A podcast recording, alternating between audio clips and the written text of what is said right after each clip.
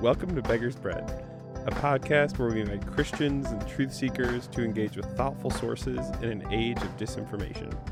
Our name is inspired from the quote by D.T. Niles Evangelism is just one beggar telling another beggar where to find bread.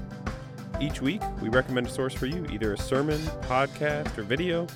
This week, we bring you People as Lemons. And with that, this is Luke here in Wisconsin, and I'm here with my co host, Nick, in North Carolina. How's it going, Nick? What up? It's going well, you know, just ready to go to the zoo, honestly.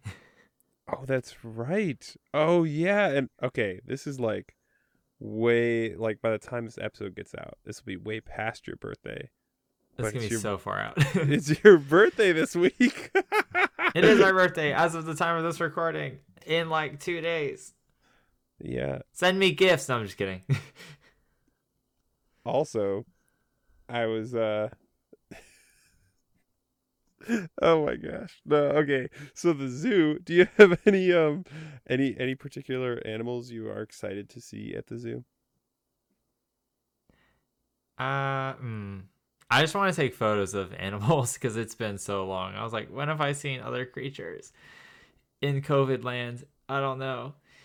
But I will say Hmm. I would like to see bison because I have a Polaroid camera, and then my wife just got me a DSLR that I need to learn how to use because I'm pretty good with my Polaroid. But as for digital photography, I have no idea. So I would like to Ah. practice that. So the goal is to take as many photos of animals and then maybe a couple of my friends that are coming uh, as possible. But you know, we'll see. Ah, that sounds like fun. Yeah, so it'll be fun as long as it's not you know freezing cold. But I think we'll be all right. It's North Carolina. It does not get as cold as up there in the north. Oh yeah. No. Oh, and we were just talking about that. Just it's so yeah, okay. no, you were saying like, oh, it's so great that it's 20 degrees now. well, okay. For those, for all of our um, North Carolina listeners and those who are not in Wisconsin or cold places like Wisconsin, just to give perspective, it was like negative 20, negative 10 for a couple weeks straight. And now it's like positive 20, positive 30. And you may be thinking that I that is all cold. Like all of those categories are cold. And you know what? You would normally be correct. But with Wisconsin here and really anywhere, that's a 40 degree shift. like 40 to 50 degree shift in a couple days. So Which is I- so wild. like I'm like outside, you know, shoveling the snow and I'm like, man, I could go for a run. Like it, it is nice out. And it's like 30 degrees.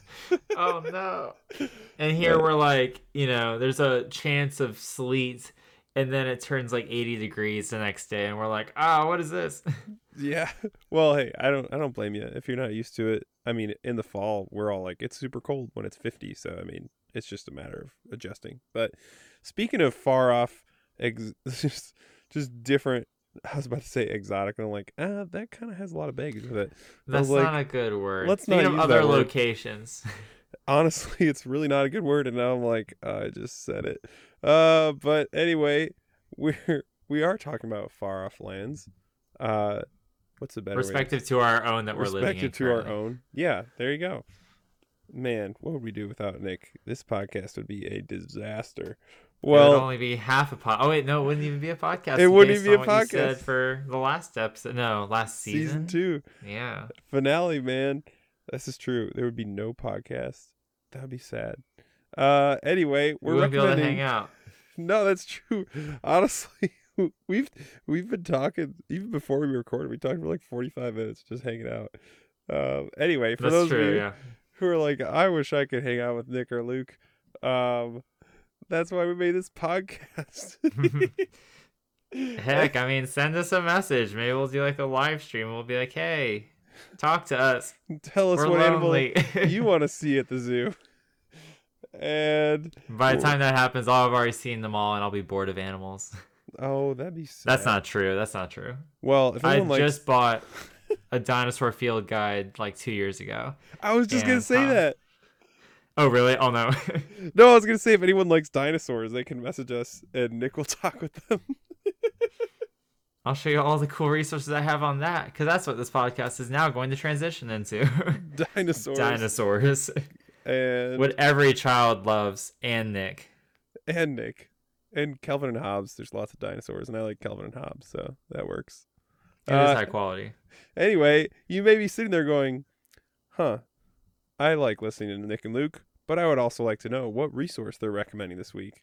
And don't you worry, because we are recommending a book, which this is the second time we recommended a book on the podcast. Uh, the first time was for a Patreon episode. And of course, some of our wonderful interviewees have recommended books. But this is our first book we're recommending on a regular season episode. So that's pretty exciting. And the book is called King Leopold's Ghost. It's written by Adam Hochschild, and I'm not sure if I'm pronouncing that correct. And Neither am I. before I actually start talking about it myself, I would like to read our co-reader, our co-listener from this week, who is a reader, April from Washington D.C. Uh, she's got a wonderful introduction to it. So she says, Adam Hochschild weaves a page-turning narrative of the Belgian King Leopold II's quest to colonize the Congo for personal gain through lies, flattery, treachery, and all those who aided and abetted him through their own foolishness, naivete, vanity, and depravity. It is an imperfect retelling. From the beginning, Hochschild bemoans the lack of Congolese voices. The preponderance of written words from the period are from Americans and Europeans, which, quote, inevitably skewed the way that history was recorded. This is his attempt to straighten the record, and frankly, it should be mandatory reading. Numbers vary widely for who can know, but anywhere from 6 to 10 million people were killed in the Congo through forced labor, she puts in parentheses, slavery, conscription, disease, and even for sport. As someone who lives and works in Washington, D.C., I found it particularly frustrating to note that the influence and propaganda campaign King Leopold and his emissaries conducted in order to get the U.S. and thereby international support for his campaign of terror is eerily similar to the smoke and mirrors used by foreign governments and private enterprises in DC today for similar purposes.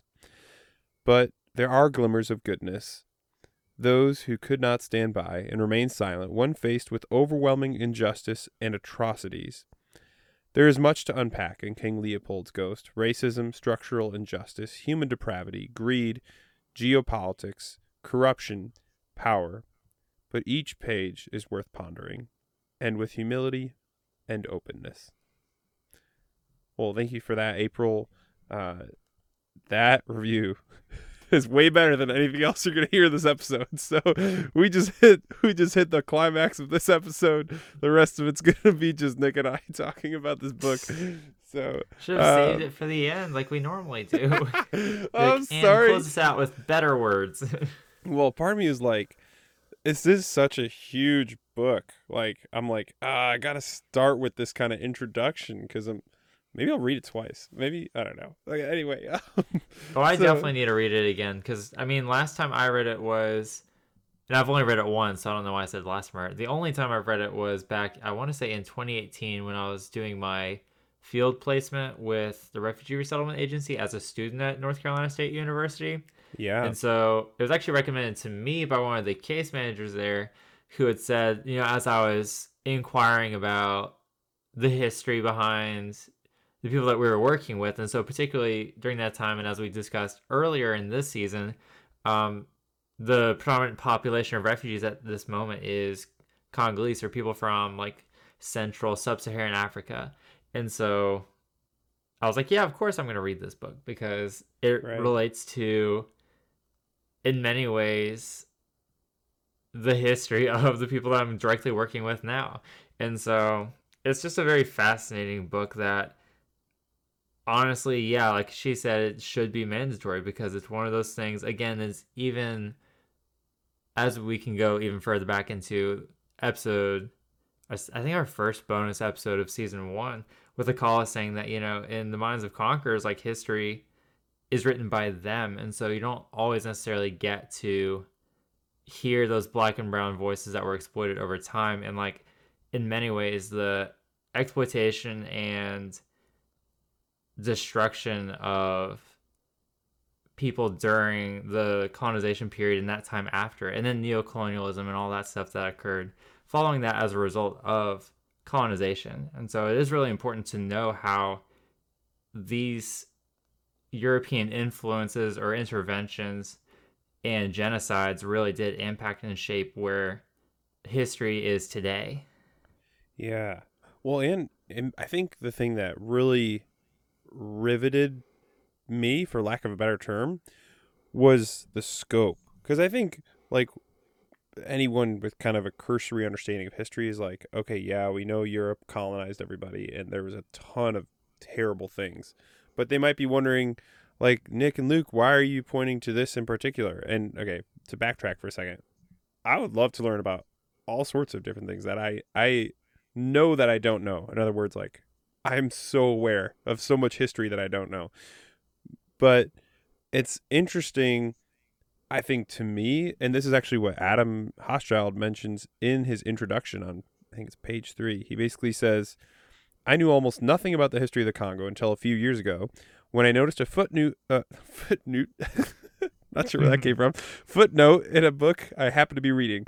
Often, when you come across something particularly striking, you remember it just where you were when you read it.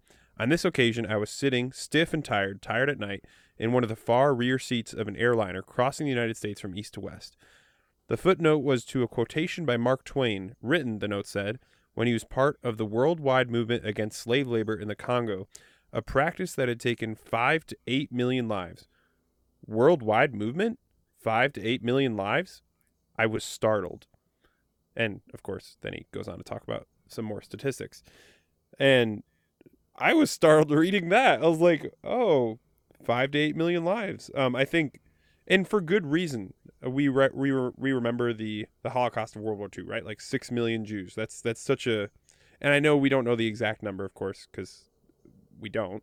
Um, right, and in addition to that, like Eastern Europeans and then other um, marginalized populations as well. Right, of course, yes.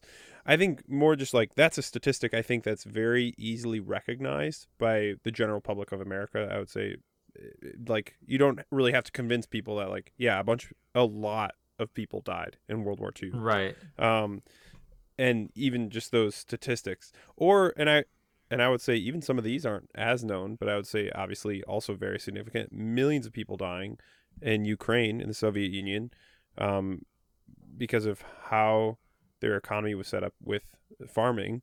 Um, or if you look at China's history and the Great Leap Forward and millions of people dying, um, it's just striking to me. Not that those events are insignificant. That's not what I'm saying.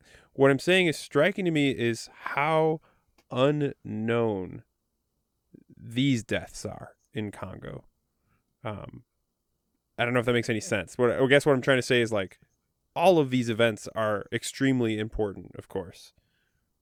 And it's kind of startling when all of a sudden there's like millions of lives that were lost and you know nothing about it.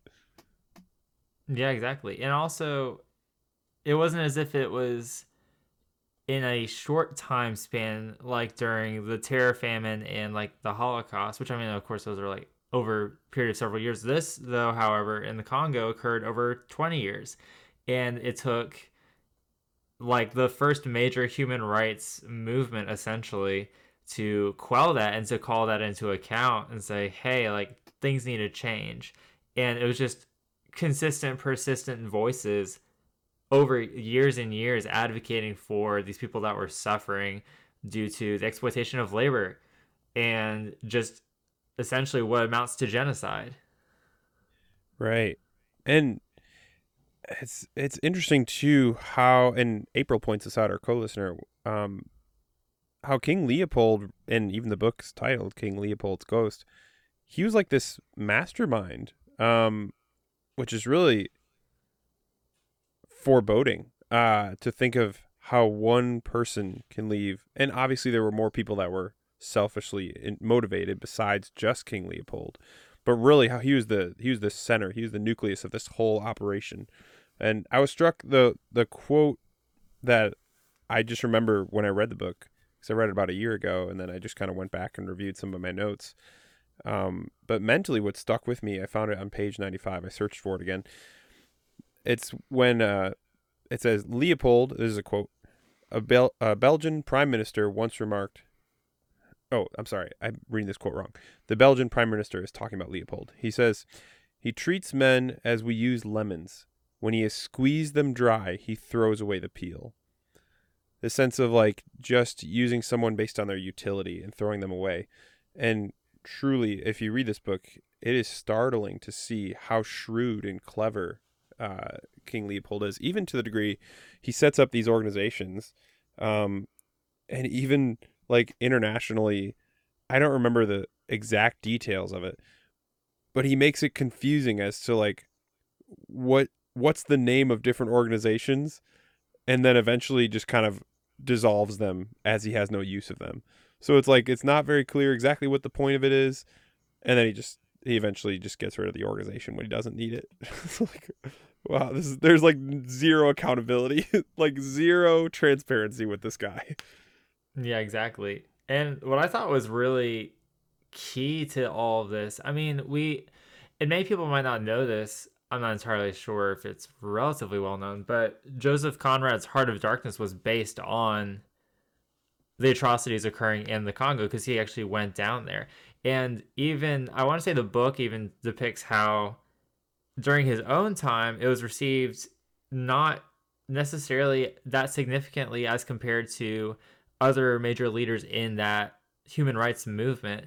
Um, it was, and then as we discovered through time, it actually becomes just kind of this like narrative that we don't actually think of as being connected to one of the more significant and atrocious events of the 20th century or late 19th, early 20th century. Yeah. And okay, fill me in a little bit cuz I know of the book you're talking about, Heart of Darkness, because I think I remember in I think it was high school. There was like we had like these breakout groups where each group would read a book that was significant and then kind of present on it. And I don't think I read that one, but I remember somebody talking about it. Do you mind filling us in a little bit of what what was Joseph Conrad's um, book about? What what is that? What was he talking yeah. about? Yeah, yeah, absolutely. If I remember correctly, it's um and actually people might know it more associated with Apocalypse Now, which is based on Heart of Darkness, except it takes place in Vietnam instead.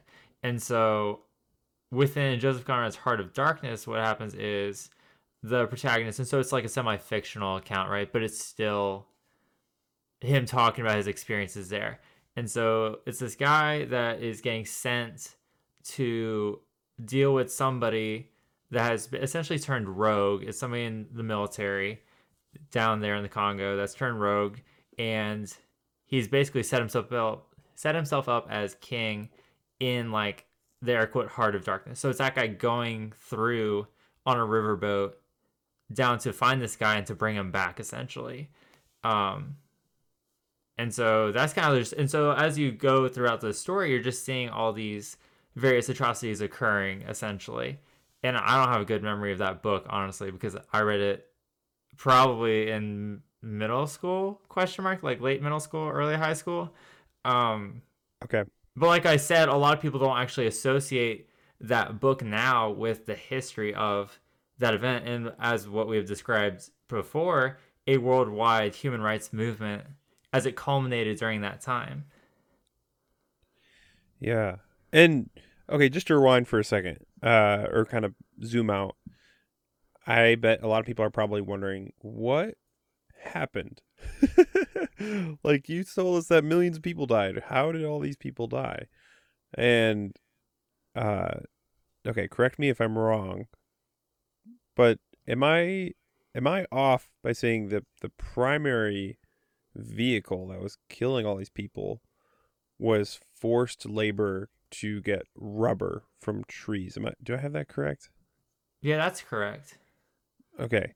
And obviously, there's also plenty of very gruesome details of um, how people were treated. And um, I mean, talking about slavery of any kind is going to be pretty brutal. Uh, but it, I, I did, I, I want I wanted to mention something. I, I want to mention it with some caution because I think it's, I don't want to be too simplistic, but I think it is significant to point out the the motivating force for these people's death is greed. Um, now, I'm again, I'm not trying to diminish the importance of the other people who have died in these millions in these other events in history. But I do think it's significant to point out that it's greed because I think sometimes we kind of tell ourselves, well, you know, communism is really bad. Look at how many millions of people have died. And I would I would say, you know what? You're right. I am very concerned about many forms of communism. And I would also say, you know, it's helpful to kind of define our terms, what we mean, you know, by communism or socialism or capitalism, because there's there's terms of such baggage, you know, like they're they're thrown around so easily. And in this case, the people are dying from slavery. So I think someone who might try and defend capitalism, like I, I try my best to represent my opponent's thoughts. So just in my own head, I'm, I do not even have like a person in mind. I'm just like in my own head thinking about these different viewpoints. Um, the capitalist might say, well, look, those people weren't actually capitalists. They were, it was a state controlled um, economy, like in Belgium. So it wasn't actually true capitalism. And in one sense, I would say you're totally right. Those people were exploited. They were they were sold and forced to work until they died.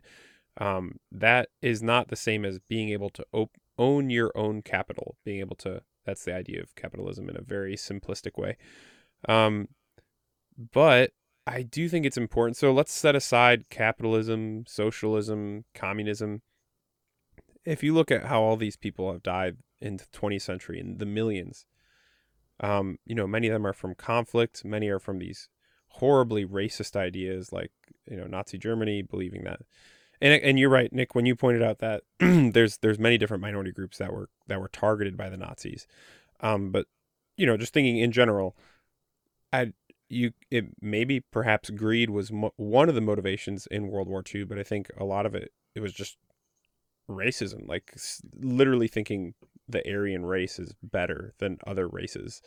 Um, and I think that is one thing that stood out to me. Not that the racism is not present in the Congo, but that this driving force was greed. It was that the world economy had an appetite for rubber.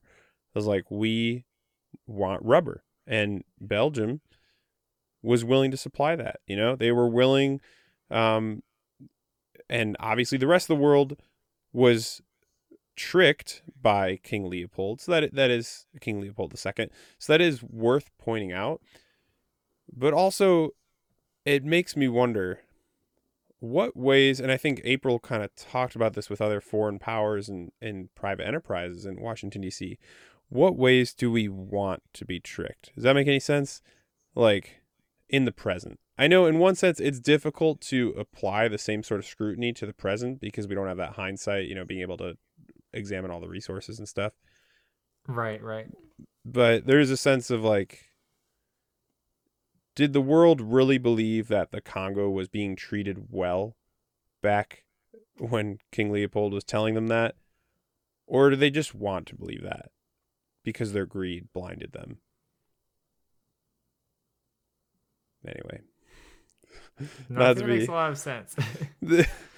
not to be super like a downer, but I mean, oh man, just thinking about. Okay, yeah, I'll try not to make it too much about economics because I think there's so many complicated layers that perhaps, perhaps at different episodes we can we can try and delve into things different. But that was the one thing I'm just I'm just thinking about the blinding power of greed. I guess is just what I would be mentioning. Yeah, and I mean, like that greed ties into the very explicit dehumanization of what we as Christians would perceive to be as, you know, the image of God, like the Imago Dei, and that inherent worth and value of people being thrown away for the sake of profit. Um, particularly in this case, one person's profit, because since he technically owns the Congo, he was getting all of that money as far as Yeah. I remember. Yeah. No, you're right. You're very right. And he had extravagant, extravagant properties in in Belgium. Um, well, anyway, uh, any any other last thoughts you wanted to close us out with, Nick? Any any last lingering lingering things? I will say one hopeful thing was that I saw in that that I don't think um many people also I mean as far as like this movement was concerned like the um human rights movement in the Congo and around the world as it came to arise and people came to like speak out against it right a big part of that a big integral factor in getting that message across was actually African American missionaries to the Congo who had been pushed away from their I think it was the Presbyterian denomination um, to go to Congo because they weren't necessarily as welcome in America. So like, here, go to the Congo. And there, I mean, some of the leading people, I think one was um, William H. Sheppard. Like he was a big force in like documenting and reporting all of that, and then inevitably holding um, King Leopold II accountable for all that. So like there were it's encouraging to see that in spite of even our own legacy, people that have suffered through that were still able to promote justice and truth, even if it wasn't in America. Yeah. No, that that is a good hopeful note. And it is wild to think if there weren't voices like him, how much longer it may have gone on. Because, like you mentioned earlier, it was multiple decades of this.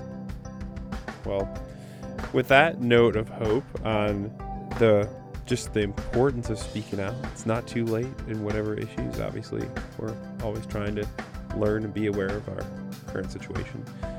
Um, thank you guys for sticking with us this week and and talking about King Leopold's Ghost. Again, it, it's a book written by Adam Hochschild, and again, I don't know if I'm saying his name right.